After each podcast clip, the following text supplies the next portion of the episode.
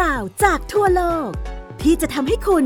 เปิดมุมมองทางความคิด และเข้าใจในสิ่งที่เป็น เล่ารอบโลก โดยปิติสีแสงนาม สวัสดีครับ คุณผู้ฟังที่รักทุกท่านขอต้อนรับสู่ไทย PBS Podcast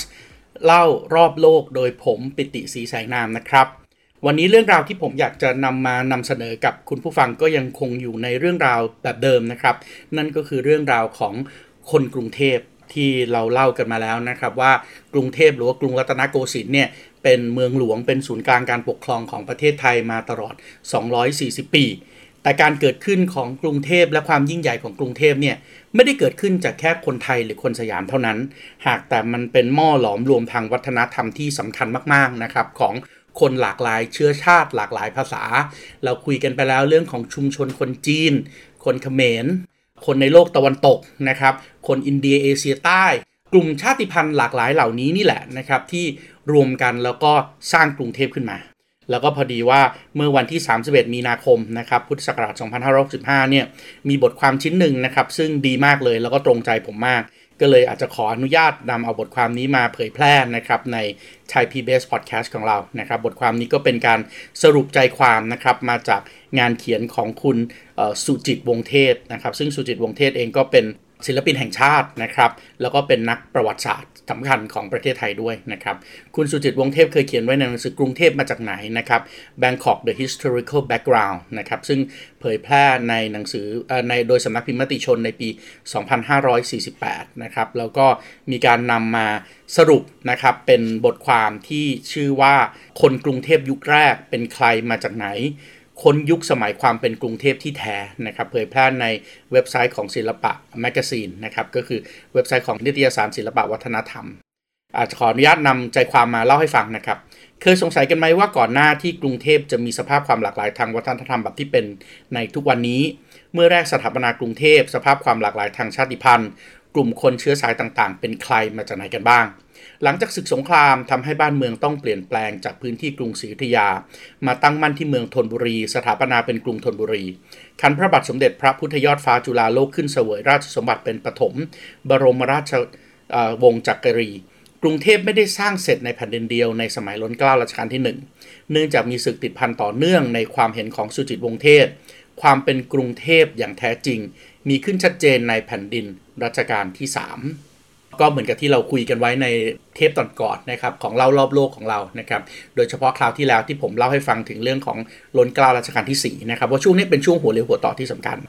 แต่เมื่อมาถึงข้อคำถามในเชิงประวัติศาสตร์ว่าด้วยคนกรุงเทพ ในยุคตั้งต้นว่าคนกลุ่มนี้เป็นใครหรือมีจำนวนเท่าไหร่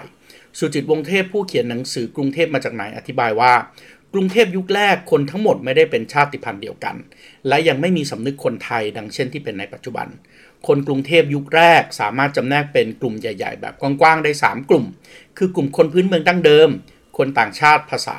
นานาประเทศ และคนสยาม คนพื้นเมืองดั้งเดิมสำหรับกลุ่มคนพื้นเมืองดั้งเดิมนั้น สุจิตอธิบายว่า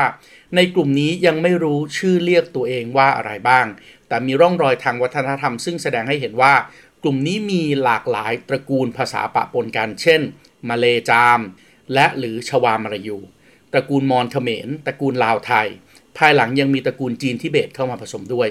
คนพื้นเมืองดั้งเดิมนี้ถูกคนอยุธยาในยุคนั้นเรียกว่า ซึ่งจริงๆแล้วก็ปรากฏในกฎมนเทียนบานด้วยนะครับว่า แขกขอมลาวพม่าเมงมอนมาสุมแสงจีนจามชวานะครับอันนี้ก็คล้ายๆกับที่ผมเคยเล่าให้ฟังนะครับว่ามีจารึกอยู่ที่วัดโพใช่ไหมครับที่พูดถึงกลุ่มชาติพันธุ์ที่หลากหลายมากเลยในในกรุงเทพนะครับ ชื่อต่างๆ ที่พบในกฎมนเทียนบานในนิสมัยกรุงศรีอยุธยานะครับนี้ถูกเรียกรวมกันว่าเป็นชาวสยาม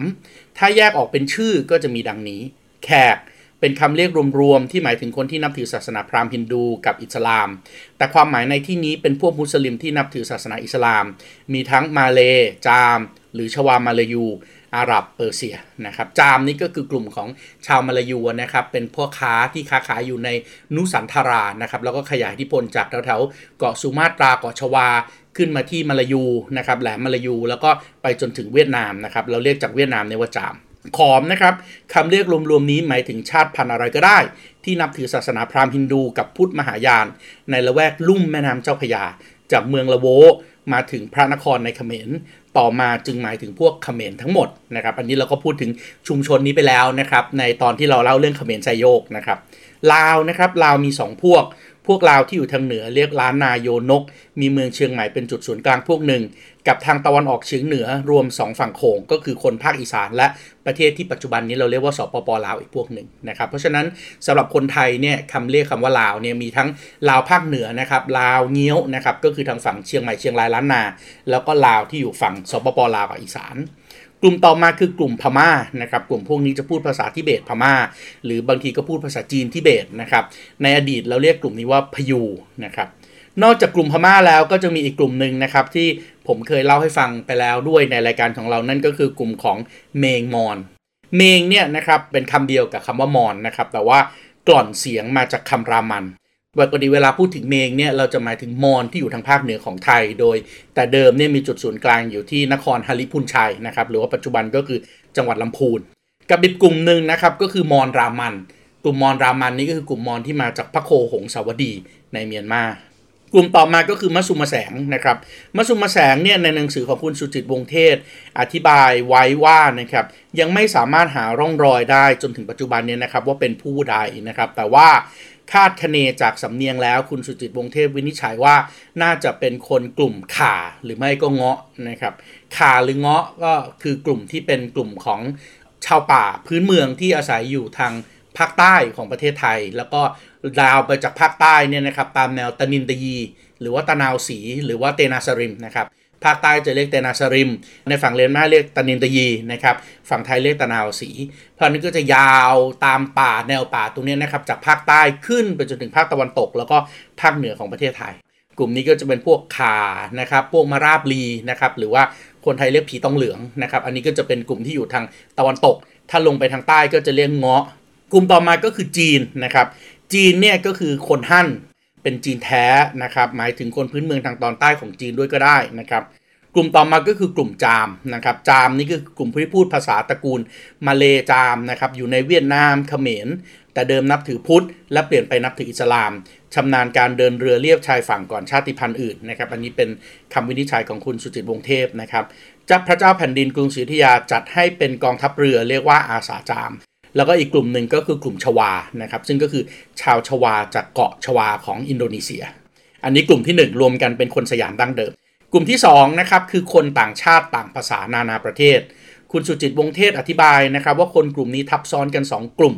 มีทั้งเป็นกลุ่มคนพื้นเมืองดั้งเดิมที่อยู่ห่างไกลนะครับก็คือนอกเหนือจากที่ผมพูดมาเมื่อกี้ อาจจะเช่นกะเหลี่ยงอย่างเงี้ยนะครับ ละหุอย่างเงี้ยนะครับกับกลุ่มที่มาจากที่อื่นนะครับอย่างเช่น จากตะวันออกกลางก็คือจากโลกอาหรับนะครับจากเปอร์เซีย จากยุโรป รวมถึงจากหมู่เกาะต่างๆ อย่างเช่น ญี่ปุ่น ริวกิวโอกินาวาเกาหลีนะครับยกตัวอย่างหลักฐานจากหมายรับสั่งเสด็จขึ้นไปรับพระแก้วมรกตสมัยปลายแผ่นดินพระเจ้าตาก เมื่อแห่กลับมาถึงกรุงธนบุรี ยังให้เล่นฉลองอีกนาน การละเล่นเหล่านั้นมีชื่อของชาติภาษาต่างๆ ที่มีหลักแหล่งในกรุง แล้วก็มีความข้อความคัดลอกมานะครับ ทรงพระกรุณาโปรดเกล้าให้ปี่พาทย์ไทย ปี่พาทย์รามัญ และมโหรีไทย มโหรีแขกฝรั่ง มโหรีจีนยวน มโหรีมอญเขมร ผลัดเปลี่ยนกันสมโภช2เดือน 12 วัน แม้คนพื้นเมืองดั้งเดิม อยู่ในตระกูลเดียวกัน แต่สำเนียงพูดต่างกัน เนื่องจากหลักแหล่งห่างไกลกัน ก็ยังถูกจัดว่าเป็นคนต่างชาติต่างภาษา โดยการแบ่งคนกว้างๆ ใช้เกณฑ์เรื่องภาษาพูดเป็นหลักแบบนี้เนี่ยนะครับ ในพื้นที่เอเชียตะวันออกเฉียงใต้ถือว่าเป็นเรื่องปกตินะครับ ดังนั้นตระกูลภาษาลาวไทยด้วยกัน จึงถูกแบ่งกันเป็นคนต่างชาติต่างภาษาได้นะครับ เพราะว่าอะไร เพราะว่าพูดจากันแล้วฟังกันไม่รู้เรื่องสื่อสารกันไม่รู้เรื่อง ผู้เขียนหนังสือกรุงเทพมาจากไหนก็คือคุณสุจิตวงเทศนะครับ ยังยกหลักฐานจากหนังสือเท้าสีจุลาลักษ์หรือว่านางนพมาศนะครับ ซึ่งหลายๆคนสับสนนะครับเท้าสีจุลาลักษ์หรือว่าตำรับเท้าสีจุลาลักษ์เนี่ยหรือว่าตำนานนางนพมาศเนี่ยไม่ได้เกี่ยวอะไรกับกรุงสุโขทัยนะครับ เพียงแต่ว่าเป็นพระราชนิพนธ์ในล้นเกล้ารัชกาลที่ 3 ที่บอกเล่าเรื่องราวของกรุงเทพ โดยใช้เรื่องราวที่อ้างอิงจากกรุงสุขโขทัยเนี่ย ขึ้นมานะครับเพื่อที่จะทำให้เรามีความสืบทอดต่อเนื่องทางประวัติศาสตร์นะครับแต่ว่าเรื่องราวอย่างเช่น การเผาเทียนเล่นไฟนะครับการลอยโคมต่างๆเนี่ยที่เราบอกว่าเป็นการเฉลิมฉลองในวันเพ็ญเนี่ยนะครับเกิดขึ้นที่แม่น้ำเจ้าพระยาที่กรุงเทพมหานครนะครับแต่ว่าไปสวมเอาเรื่องราวจากสุขโขทัยแล้วก็ปัจจุบันนี้ก็เลยกลายเป็นประเพณีที่สุขโขทัยนะครับแต่ว่าคุณสุจิตวงเทศเนี่ยนะครับยกข้อความจากหนังสือเท้าสีจุลาลักษ์หรือว่านางนพมาศนะครับซึ่งแสดงให้เห็นว่าคนยุคต้นกรุงเทพ นอกเข้าใจว่านอกจากไทยแล้วก็ยังมีคนต่างชาติภาษาลาว ที่สามารถแบ่งภาษาลาวออกได้เป็นอีกหลายชาติภาษา ไม่ว่าจะเป็นลาวน้ำหมึกลาวเงี้ยวลาวทรงขาว นอกจากนี้ยังมีโครงภาพคนต่างภาษา ซึ่งรัชกาลที่ 3 โปรดเกล้าให้แต่งและวาดภาพประกอบ ติดในสารายราย รอบกำแพงวัดพระเชตุพนมีชื่อสิงหนไทยกะเหลี่ยงแอฟริกาดัตช์อิตาลีนะครับ ฝรั่งเศสอาหรับ แขกประธาน แขกจูเลียมอนนะครับแล้วก็รัสเซียนะครับซึ่งอันนี้ผมเคยเล่าให้ฟังไปแล้วก่อนหน้านี้ในตอนต้นๆ แล้วก็อีกกลุ่มหนึ่งนะครับที่มีความสำคัญมากเลยก็คือกลุ่มคนไทยสยาม คุณสุจิตวงเทพอธิบายว่าคนกลุ่มนี้ยังทับซ้อนกับคนพื้นเมืองดั้งเดิม และคนต่างชาติต่างภาษานานาประเทศ อีกโดยคำว่าไทยสยาม หมายถึงคนกลุ่มหนึ่งที่เรียกตัวเองว่าไทย มีหลักแหล่งบริเวณลุ่มแม่น้ำเจ้าพระยาเท่านั้น ที่ต้องเรียกไทยสยาม เนื่องจากแยกจากคนไทยออกจากคนสยามไม่ได้ ก็เลยต้องเรียกเรียกรวมกันนะครับว่าเป็นทั้งคนไทยทั้งคนสยาม ผู้เขียนคือคุณสุจิตวงเทศอธิบายต่อนะครับว่าคนพื้นเมืองดั้งเดิมกับคนต่างชาติภาษาบางพวก แต่เดิมก็ได้ชื่อว่าคนสยามทั้งหมด แต่เมื่อเวลาผ่านไปก็ปรับตัวเองเป็นคนไทย สืบสายตระกูลจนเข้ารับราชการมียศสูงส่งเป็นผู้ดีแต่ส่วนใหญ่แล้วเป็นไพร่บ้านพลเมืองกรุงศรีธยาเมื่อกรุงแตกพุทธศักราช 2310 ก็กระจัดกระจายย้ายแหล่งมาอยู่ที่เมืองบางกอกธนบุรี นอกจากนั้นก็ยังมีอีกหลากหลายที่เข้ามาสวามิภักดิ์กับถูกกวาดต้อนจากบ้านเมืองอื่น ซึ่งไม่สามารถจำแนกแยกแยะได้ แต่ที่สามารถยืนยันได้ชัดเจนก็คือ พวกนี้เป็นคนไทยสยามจากที่อื่น ทยอยเข้ามาตั้งแต่ครั้งกรุงธนบุรี แล้วตั้งหลักถาวรกลายเป็นประชากรกรุงเทพเต็มตัว ตัวอย่างของคนไทยสยามในกรุงเทพที่เห็นชัด อาทิตระกูลจีนของพระเจ้าตากนะครับ ตระกูลเปอร์เซียมุสลิมของตระกูลบุนนาคนะครับ ล้วนแต่เป็นคนสยามในพระนครศรีอยุธยามาก่อน เมื่อถึงยุคกรุงเทพก็เป็นคนไทยสยามอย่างสมบูรณ์ ส่วนข้อคำถามเรื่องจำนวนประชากรในกรุงเทพยุคแรกสถาปนาในพุทธศักราช 2325 มีเท่าไหร่นั้น ยังไม่สามารถตรวจสอบได้แน่ชัด แต่คาดคะเนจากตัวเลขโดยประมาณของเซอร์จอห์นเบาว์ริงที่เข้ามาถึงบางกอกในรัชกาลที่ 4 หลังสถาปนากรุงเทพประมาณ 73 ปีจำนวนประชากรทั่วราชอาณาจักรสยามมีไม่เกิน 5 ล้านคน เป็นประชากรกรุงเทพไม่เกิน 3 0 0แสนคนทำให้คะเนได้ว่ายุคกรุงทุนบุรีและต้นกรุงเทพต้องมีน้อยกว่านั้น อาจจะมีเพียง 1-2แสนคนเท่านั้นนะครับอันนี้ก็เป็นข้อวินิจฉัยของคุณสุจิตวงเทศ นอกจากเรื่องนี้แล้วนะครับ พอพูดถึงกลุ่มชาติพันธุ์เมื่อกี้มีกลุ่มชาติพันธุ์หนึ่งซึ่ง ใกล้ชิดกับเรามาก แล้วก็มีความซับซ้อนมากคุณกุชุสิทธิ์เนี่ยแบ่งแยกออกเป็น 2 กลุ่มใหญ่ คือลาวทางเหนือกับลาวทางอีสานนะครับวันนี้ก็เลยอาจจะขอขยายความเรื่องของชาวลาวในกรุงเทพนิดหนึ่งชาวลาวเนี่ยถือว่าเป็นกลุ่มชาติพันธุ์ที่ใหญ่ที่สุดนะครับในบรรดาคนอีสานหลายเชื้อชาติที่ปะปนอยู่ในไทย คนภาคกลางมักจะเรียกคนกลุ่มนี้ว่าลาวนะครับเพราะว่าพูดภาษาเดียวกับคนลาวที่ปัจจุบันนี้อยู่ในสปปลาวจากหลักฐานทางประวัติศาสตร์ ระบุว่าเมื่อพวกละว้าหรือว่าขานะครับหมดอำนาจลง ดินแดนอีสานเนี่ยก็ถูกครอบครองโดยพวกขอมแล้วก็ไอ้ลาว ต่อมาเมื่อขอมเสื่อมอำนาจนะครับไอ้ลาวนะครับอาณาจักรไอ้ลาวเนี่ยก็ครอบครองดินแดนส่วนนี้ไว้ สันนิษฐานว่ากลุ่มไอ้ลาวนี่แหละนะครับก็คือกลุ่มคนที่เป็นชาติพันธุ์เดียวกับคนลาวในสปปลาว แล้วก็คนลาวในอีสานนะครับน่าจะเป็นกลุ่มที่อพยพมาจากอาณาจักรล้านนา แล้วก็อาณาจักรล้านช้างที่มาผสมกัน กลุ่มเหล่านี้เนี่ยเดินทางเข้ามาแล้วก็มาอยู่ในอยุธยามาอยู่ในกรุงเทพนะครับในสมัยอยุธยาเนี่ยลาวเป็นชนชาติหนึ่งในจำนวนเฉลยศึกนะครับที่ ถูกเทครัว หรือว่าถูกกวาดต้อนมาเป็นตัวประกัน เป็นแรงงานในอยุธยาตามธรรมเนียมการศึกสมัยโบราณนะครับ เช่น การศึกสมัยสมเด็จพระราเมศวรนะครับ การศึกสมัยสมเด็จพระนารายมหาราชนะครับ ที่มีการกวาดต้อนครัวลาวเข้าสู่สยามเป็นจำนวนมากนะครับ แล้วก็มีบันทึกในโลกตะวันตกด้วยนะครับ อย่างเช่น บันทึกของนิโคลาแชร์แวสนะครับ ชาวฝรั่งเศสที่ติดตามคณะมิชชันนารีเข้ามาเผยแพร่ศาสนาในสยามเนี่ยนะครับ ในยุคสมัย ราวๆเดียวกันกับยุคของสมเด็จพระนารายณ์นะครับ มีบันทึกไว้ว่าหนึ่งใน3ของประชากรในสยามนั้น คือลูกหลานของเฉลยชาวลาวและชาวมอญบันทึกดังกล่าวนะครับ ก็ถือว่าเป็นหลักฐานสำคัญที่ช่วยบ่งชี้ว่าในอยุธยาในเวลานั้นเนี่ยที่เป็นตอนกลางของอยุธยาเนี่ยมีชาวลาวอาศัยอยู่เป็นจำนวนมากนะครับ ถ้าจะมีจำนวนรองลงมาก็คือรองลงมาจากชาวสยามเท่านั้นเองที่เป็นประชากรหลักของประเทศนะครับ พอมาถึงสมัยของกรุงธนบุรีนะครับ หลังจากที่สยามเนี่ยก็เข้าตีเวียงจันทร์ได้นะครับ ซึ่งก็แน่นอนแล้วก็เข้าตีเวียงจันทร์เพื่อที่จะกลัวศึกขนาบสองด้านจากพม่ากับขนาบจากทางด้านลาวเวียงจันทร์และเขมรนะสยามก็เลยมีการไปตีเวียงจันทร์นะครับ โดยเฉพาะในรอบปีพุทธศักราช 2322 เนี่ยนะครับ ซึ่งในเวลานั้นอาณาจักรล้านช้างก็อ่อนแอลงมาก แล้วก็แตกแยกเป็น 3 อาณาจักร ก็คืออาณาจักรเวียงจันทร์อาณาจักรหลวงพระบาง แล้วก็อาณาจักรจำปาสักนะครับหลวงพระบางตอนเหนือ เวียงจันทร์ตอนกลางแล้วก็จำปาสักทางตอนใต้ ทั้งหมดเนี่ยก็ได้มาอยู่ในความครอบครองของสยามนะครับซึ่งรวมทั้งพวกพวนด้วยนะครับพวนเนี่ยก็เป็นเมืองขึ้นของเวียงจันทร์อีกทีหนึ่ง ชาวลาวเวียงจันทร์ก็เลยถูกกวาดต้อนมายังกรุงธนบุรีเป็นจำนวนมากนะครับ รวมถึงพระโอรสสามพระองค์ของกษัตริย์ลาว เจ้ามหาชีวิตของเราณตอนนั้นด้วย ก็คือเจ้าสิริบุญยสารนะครับ เจ้าทั้ง 3 องค์ก็ได้แก่เจ้านันทเสน เจ้าอินทวงศ์แล้วก็เจ้าอนุวงศ์ซึ่งแน่นอนเจ้าอนุวงศ์เนี่ยเดี๋ยวจะมีเรื่องราวต่อไปอีกเยอะแยะนะครับ โดยพระเจ้ากรุงธนบุรีนะครับพระเจ้าตากเองเนี่ยก็ให้พำนักเจ้าชายทั้ง 3 อยู่ในย่านที่เราเรียกว่าย่านบางยี่ขันนะครับย่านบางยี่ขันเนี่ยก็เกิดขึ้นพร้อม ๆ กับการที่เราอัญเชิญพระแก้วมรกตจากเวียงจันทร์เนี่ยมาอยู่ที่กรุงธนบุรีพร้อม ๆ กับไม่ใช่แค่พระแก้วมรกตนะครับพระแก้วมรกตเราเชิญมาจากเวียงจันทร์แล้วเราก็เชิญพระบางมาจากหลวงพระบางด้วยนะครับก็เข้ามาอยู่ด้วยกันนะครับแล้วก็ข้าพระ ที่ตามมารวมทั้งเจ้าชายทั้ง 3 พระองค์เนี่ยก็ให้อยู่ในย่านที่เรียกว่าบางยี่ขัน ส่วนลาวอีกกลุ่มหนึ่งนะครับก็อพยพไปอยู่ที่โคราชนะครับนครราชสีมา แล้วก็ขยายพื้นที่นะครับจากโคราชก็มาอยู่ที่สระบุรีลบบุรีราชบุรี แล้วก็สุพรรณบุรี รวมถึงหัวเมืองที่เป็นหัวเมืองค้าขายชายฝั่งทะเลด้วยนะครับก็คือฉะเชิงเซาแล้วก็จันทบุรี อันนี้ก็เป็นอีกระลอกหนึ่งนะครับที่มีคนลาวย้ายเข้ามาในพื้นที่นี้เป็นจำนวนมาก คุณกำลังฟัง เล่ารอบโลก โดย ปิติสีแสงนาม ทางไทย PBS Podcast พอมาถึงสมัยของกรุงเทพนะครับ รัตนโกสินทร์เนี่ยนะครับชาวลาวก็มีการย้ายถิ่นนะครับก็คือถูกเทครัวเข้ามาใน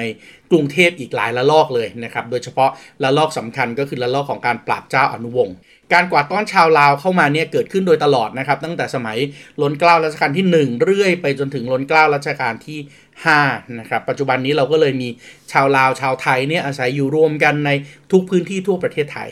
ในรัชกาลของสมเด็จพระพุทธยอดฟ้าจุฬาโลกมหาราชนะครับในปีที่เราสถาปนากรุงเทพเนี่ย2325เนี่ยนะครับเจ้านครเวียงจันทร์เองก็กวาดต้อนชาวพวนเข้ามา แล้วก็ถวายกับเจ้ากรุงสยามก็คือล้นกล้ารัชกาลที่ 1 ด้วยนะครับ ซึ่งในหลวงรัชกาลที่ 1 เองก็ให้ชาวพวนเหล่านี้ไปตั้งหลักแหล่งอยู่บริเวณที่ปัจจุบันนี้ก็คือ โรงหนังเฉลิมกรุง ถ้าเท่าโรงหนังเฉลิมกรุงเนี่ยสมัยก่อนเขาเรียกถนนบ้านลาวนะครับก็เป็นชื่อที่บอกว่ามาจากไหน จากนั้นผ่านอีกสัก 10 ปีนะครับในราวพุทธศักราช 2335 เนี่ยนะครับก็มีการกวาดต้อนลาวพวน แล้วก็ลาวกลุ่มที่เรียกลาวทรงดำหรือว่าไทยทรงดำเข้ามาอีกครั้งหนึ่ง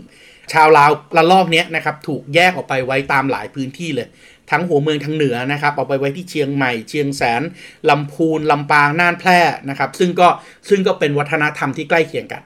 อีกกลุ่มหนึ่งก็ให้ไปตั้งลกลากที่สระบุรีราชบุรี กลุ่มนี้เนี่ยนะครับปัจจุบันนี้ก็ยังมีนะครับบ้านลาวทรงดำอยู่ทางเพชรบุรีทางราชบุรีนะครับแล้วคนไทยเนี่ยจะเรียกเขาว่าลาวพุงดำที่เราเรียกเขาว่าลาวพุงดำเพราะว่าคนกลุ่มนี้นิยมสักร่างกายด้วยหมึกสีดำโดยเฉพาะสักร่างกายในบริเวณตั้งแต่ท้องนะครับลงมาจนถึงเข่า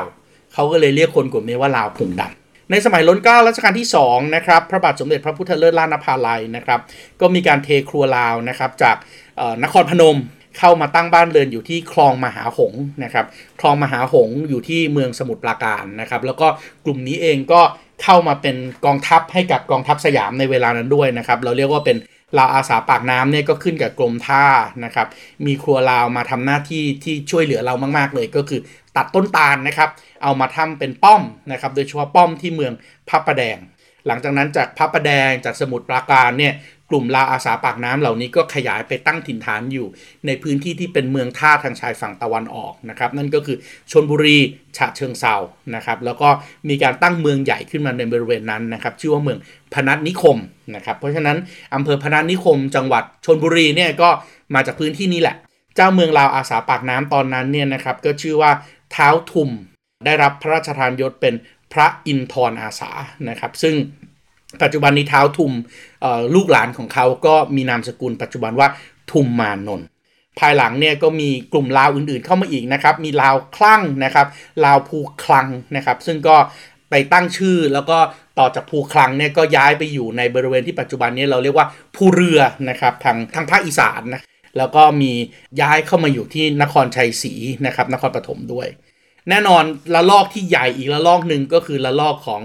สมัยสมเด็จพระนั่งเกล้าเจ้าอยู่หัวนะครับล้นเกล้ารัชกาลที่3เนี่ยก็มีการเทครัวชาวลาวครั้งใหญ่เลยนะครับหลังศึกเจ้าอนุวงศ์ใน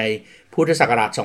2369 นะครับ ส่งผลให้ตอนนี้มีการเทครัวทั้งลาวจากตอนเหนือก็คือลาวล้านนาลาวล้านช้างลาวเวียงลาวพวนนะครับ เข้ามาอยู่ในภาคกลางของประเทศไทยจำนวนมาก แล้วก็มาสมทบกับ ลาวกลุ่มเดิมที่มีอยู่แล้วมันตั้งแต่อยุธยาธนบุรีด้วยนะครับ ก็เลยกลายเป็นชุมชนขนาดใหญ่นะครับต่อมาในพุทธศักราช 2372 เนี่ยนะครับ ก็มีการกวาดต้อนชาวลาวเข้ามาอีกหลายครั้งนะครับ ชาวลาวจากนครพนมถูกกวาดต้อนไปอยู่ที่ฉะเชิงเทราพนัสนิคมนะครับ ชาวลาวหลวงพระบางนะครับ ให้มาอยู่ที่บ้านอรัญยิกอยุธยาแล้วก็กรุงเทพนะครับ ชาวลาวพวนลาวทรงดำเนี่ยก็ ย้ายไปนะครับไปอยู่ที่กรุงเทพนะครับลาวเวียงจากเวียงจันทร์เนี่ยย้ายมาสร้างเมืองใหม่เลยนะครับแล้วก็เรียกเมืองใหม่นี้ว่าจังหวัดหนองคายนะครับแล้วก็บางส่วนก็ตรงมาที่กรุงเทพนะครับบางกลุ่มก็ไปอยู่ที่ประจินบุรีนะครับแล้วก็ถือว่าเป็นเป็นการสร้างเมืองขนาดใหญ่นะครับแล้วก็มีละลอกที่ชาวลาวเข้ามาเยอะ ในสมัยล้นเก้ารัชกาลที่ 4 เองนะครับ ก็ยังมีกลุ่มลาวจากทางเมืองพวนทางฝั่งซ้ายของแม่น้ำโขงนะครับ ก็ย้ายเข้ามาอยู่ในเพชรบุรีราชบุรีฉะเชิงเซาด้วยนะครับ แล้วก็ละลอกสุดท้ายเลยเนี่ยนะครับก็คือละลอกที่มีสงครามปราพ่อ สงครามป่าพ่อเนี่ยเกิดขึ้นในพุทธศักราช 2430 ในรัชสมัยของล้นเกล้ารัชกาลที่ 5 นะครับ กลุ่มนี้ก็จะย้ายเข้ามาแล้วก็ตั้งถิ่นฐานอยู่ที่เพชรบุรีเป็นหลัก เพราะนั้นเราจะเห็นแล้วแหละว่าชุมชนชาวลาวเองเนี่ยก็เข้ามา ตั้งถิ่นฐานอยู่ในเมืองไทยหลากหลายกลุ่มนะครับเพราะว่าลาวเองต้องเข้าใจนะครับพื้นที่ส่วนใหญ่เนี่ยเป็นเป็นภูเขาเป็นที่ราบสูงนะครับเพราะฉะนั้นก็จะมีคนอยู่กันหลายชนเผ่ามากๆลาวกลุ่มใหญ่ที่สุดก็คือเขาเรียกลาวเวียงลาวเวียงเนี่ยก็คือลาวที่อพยพมาจากเวียงจันทร์แล้วก็เมืองที่อยู่ใกล้เคียงจากลาวเวียง ปัจจุบันนี้เนี่ยชุมชนของลาวเวียงเนี่ยโอ้โหพบได้ทั่วไปเลยนะครับแน่นอนว่าภาคกลางเราก็พบมากที่สุดที่ พระนครศรีอยุธยานะครับ สิงห์บุรี อุทัยธานีนะครับ นครนายกลบบุรีอ่างทอง นครปฐมสุพรรณบุรี ราชบุรีชัยนาทอีกกลุ่มหนึ่งนะครับ ก็จะย้ายมาแล้วก็ไม่ได้ไปไกล แต่ว่าตั้งถิ่นฐานอยู่ที่ภาคอีสาน หลักใหญ่ใจความเลยก็อยู่ที่นครพนม อยู่ที่เลยนะครับ อยู่ที่หนองคายนะครับ อยู่ที่สุรินทร์ศรีสะเกษภาคตะวันออกเองก็เมื่อกี้บอกแล้วนะครับ อยู่ทั้งชลบุรีฉะเชิงเทราปราจีนบุรี ภาคเหนือนะครับลาวเวียงเนี่ยจะตั้งถิ่นฐานอยู่ที่นครสวรรค์แล้วก็อุตรดิตถ์อีกกลุ่มหนึ่งที่เมื่อกี้ที่พูดถึงไปเยอะก็คือลาวพวนลาวพวนนี่จะมาจากเชียงขวางนะครับ เชียงขวางก็อยู่ทางตอนเหนือเลยนะครับมีวัฒนธรรมอยู่ใกล้ๆ กับชาวผู้ไทยนะครับชาวผู้ไทยก็อยู่ที่เมืองแถนนะครับ เมืองแถนเองก็อยู่ชายแดนระหว่างสปปลาวกับเวียดนามละนะครับ ปัจจุบันนี้เรียกเดียนเบียนฟูนะครับเขาอยู่ในเวียดนามนะครับ ชาวลาวพวนเนี่ยก็ ถูกกวาดต้อนเข้ามาเทครัวเข้ามาด้วยนะครับแล้วก็มาตั้งดินฐานอยู่นี่แหละครับ กรุงเทพมหานคร นอกจากกรุงเทพมหานครแล้วก็อยู่ที่ปากพลีกับท่าแดง นครนายกนะครับ อยู่ที่พนมสารคามนะครับ ก็อยู่ใกล้ๆกันพนมสารคาม นครนายกจัดเชิงเซานะครับลบบุรีนะครับ ปราจินบุรีนะครับ โดยเฉพาะแถวนาดีนะครับสีมโหสถสีมหาโพธิ์เพชรบุรีสุพรรณบุรีแล้วก็ราชบุรี อีกกลุ่มหนึ่งนะครับก็คือกลุ่มที่เรียกลาวแง้ว ลาวแง้วเนี่ยมาตั้งถิ่นฐานอยู่พรมบุรี สิงห์บุรีนะครับ อีกกลุ่มหนึ่งที่ปัจจุบันนี้ก็ยังมีวัฒนธรรม แล้วก็มีชุมชนขนาดใหญ่อยู่นะครับ ทางราชบุรี กาญจนบุรี สุพรรณบุรี เพชรบุรีด้วยก็คือลาวซ่งหรือว่ากลุ่มไทยทรงดำลาวทรงดำเดิมกลุ่มนี้อยู่ขึ้นไปถึงทางตอนบนเลยนะครับ ตอนบนของลาวตอนใต้ของจีนนะครับ 12 จุไทยนะครับ แล้วก็ปัจจุบันนี้บางส่วนก็อยู่ในเวียดนาม กลุ่มนี้ถูกกวาดต้อนเข้ามาตั้งแต่สมัยรัชการัชกาลที่1นะครับรัชการัชกาลที่ 3 แล้วก็กลุ่มที่เข้ามาอยู่กลุ่มสุดท้ายด้วยก็คือกลุ่มสงครามปราบพ่อ ในสมัยรัชการัชกาลที่ 5 กลุ่มนี้เขาจะตั้งบ้านเรือนอยู่ปัจจุบันก็มีชุมชนขนาดใหญ่อยู่นะครับ ไปดูได้เลยไปพบกับวัฒนธรรมของเขาได้เขามีการละเล่นมีประเพณีทุกปีนะครับอยู่ที่เขาย้อยนะครับเขาย้อยก็เพชรบุรีนะครับแล้วก็ปัจจุบันก็ ขยายพื้นที่จากเขาย้อยนะครับมาอยู่ที่ท่ายางอยู่ที่บ้านลาดจังหวัดเพชรบุรีด้วย นอกจากนั้นเราก็ยังกระจัดกระจายไปอยู่ที่กาญจนบุรี ราชบุรี สุพรรณบุรีนครปฐมนะครับก็อยู่ทางด้านนี้ กลุ่มต่อมานะครับก็คือกลุ่มที่ไปอยู่ที่ภูเรือลาวครั่งลาวภูคัง ก็ก็ถือว่าเป็นกลุ่มที่มาอาศัยอยู่ในประเทศไทย ปัจจุบันนี้ก็ลงมาจนถึงสุพรรณบุรีอุทัยธานี กลุ่มอีกกลุ่มหนึ่งที่สำคัญมาก ๆเลยนะครับ ก็คือกลุ่มลาวพุงดำนะครับ กลุ่มลาวพุงดำเนี่ยก็ถือว่าเป็นกลุ่มที่เป็นโมเดลมาเป็นลาวอาสาด้วยนะครับลงมาจากเมืองทางฝั่งลาวนะครับ มาจากทางลาวล้านนา เมื่อกี้ผมบอกแล้วว่าลาวเนี่ยมี 2 กลุ่ม กลุ่มลาวเหนือกับกลุ่มลาวอีสานนะครับ กลุ่มลาวพุงดำนี่คือกลุ่มที่ลาวจากล้านนานะครับ มาจากเชียงแสน มาจากเชียงราย มาจากเชียงใหม่นะครับ ก็ให้มาตั้งบ้านเรือนอยู่ที่สระบุรีนะครับ แล้วก็ฉะเชิงเซา ลาวในกรุงเทพเองนะครับ อย่างที่เมื่อกี้ผมเล่าให้ฟังนะครับ ว่าก็มีวังของเจ้าลาวนะครับ ตั้งอยู่ที่บางยี่ขันด้วย นอกจากมีเจ้าลาวแล้วนะครับ เชื้อพระวงศ์ของลาวเจ้าลาวบางองค์ก็มาเป็นบาทบริจาริกานะครับของพระเจ้าแผ่นดินของไทยด้วยนะครับ ในสมัยกรุงธนบุรีเนี่ยก็มีเจ้าจอมแว่นนะครับ หรือว่านางคำแว่นนะครับ เท้าเสือนะครับทิดาคนโตของเท้าเพียเมืองแพนนะครับ ก็เข้ามานะครับแล้วก็เป็นที่โปรดปรานมาก ในในสมัยต่างๆเนี่ยนะครับเราก็จะเห็นชุมชนของคนลาวตั้งกระจัดกระจายอยู่นะครับอย่างเช่น วังของเจ้าอนุวงศ์อย่างเงี้ยวังของเจ้าอนุวงศ์ก็อยู่ที่ชุมชนปัจจุบันก็คือชุมชนบางยี่ขัน อีกกลุ่มหนึ่งนะครับก็คือกลุ่มบางไส้ไก่นะครับชุมชนบ้านลาว หรือว่าชุมชนวัดบางไส้ไก่นะครับก็ปัจจุบันนี้ก็คือถนนอิสรภาพนะครับอยู่ฝั่งทนนะครับเป็นกลุ่มลาวเวียงจันทร์ที่ถูกกวาดต้อนมาสมัยล้นเกล้ารัชกาลที่3นะครับกลุ่มนี้เนี่ยเก่งมากนะครับในเรื่องของการผลิตเครื่องดนตรีของลาว ซึ่งเครื่องดนตรีของลาวนี่มีความสำคัญมากนะครับนั่นก็คือแคน แคนวัดบางไส้ไก่เนี่ยโอ้หมอแคนสมัยนั้นถือว่าเก่งมากนะครับแคนนี่ถือเป็นเครื่องดนตรีชิ้นแรกในประวัติศาสตร์ของมนุษย์นะครับในการที่สร้างลิ้นลิ้นเนี่ยมันทำให้การเป่าลมเข้าไปครั้งเดียว เมื่อผ่านดินและผ่านท่อที่ทำจากไม้ไผ่แล้วมีรูปิดเนี่ยทำให้การเป่าลมหนึ่งครั้ง สามารถที่จะเปล่งสายเสียงออกมาได้มากกว่า 1 เสียง และการเปล่งเสียงได้มากกว่า 1 เสียงจากท่อลมขนาดใหญ่นี่แหละ พอมันถูกถ่ายทอดจากเอเชียตะวันออกเฉียงใต้ ในบริเวณที่เป็นภาคอีสานของไทย แล้วก็สปปลาวนะปัจจุบันนี้เนี่ยมันพัฒนาต่อไปจนถึงอินเดีย และในที่สุดมันไปกลายเป็นพัฒนาเป็นเครื่องเล่นที่เรียกว่าออแกนออแกนเนี่ยเราเข้าไปในมหาวิหารในยุโรปเนี่ยครับเราจะเห็นออแกนขนาดใหญ่ ก็มาจากแคนนี่แหละนะครับที่พัฒนาขึ้นมาต่อ นอกจากนั้นแล้วนะครับก็ยังมีบริเวณของชาวลาวอีกนะครับที่ย้ายตามแม่ทัพของ ไทยที่ไปปราบลาวในช่วงของรัชกาลครั้งที่3นะครับก็คือเจ้าพญาบดินเดชาสิงห์สิงหาเสนีนะครับก็จะมามีตั้งถิ่นฐานบ้านเรือนอยู่รอบๆ กับวังของเจ้าพญาบดินเดชานี่แหละนะครับก็อยู่แถวๆวัดจักรวรรดิวัดสุทธิวราราม วัดสุทธินี่เมื่อก่อนนี่เรียกวัดลาวเลยนะครับก็ถือว่าเป็นชุมชนขนาดใหญ่ของชาวลาวที่อยู่ในประเทศไทย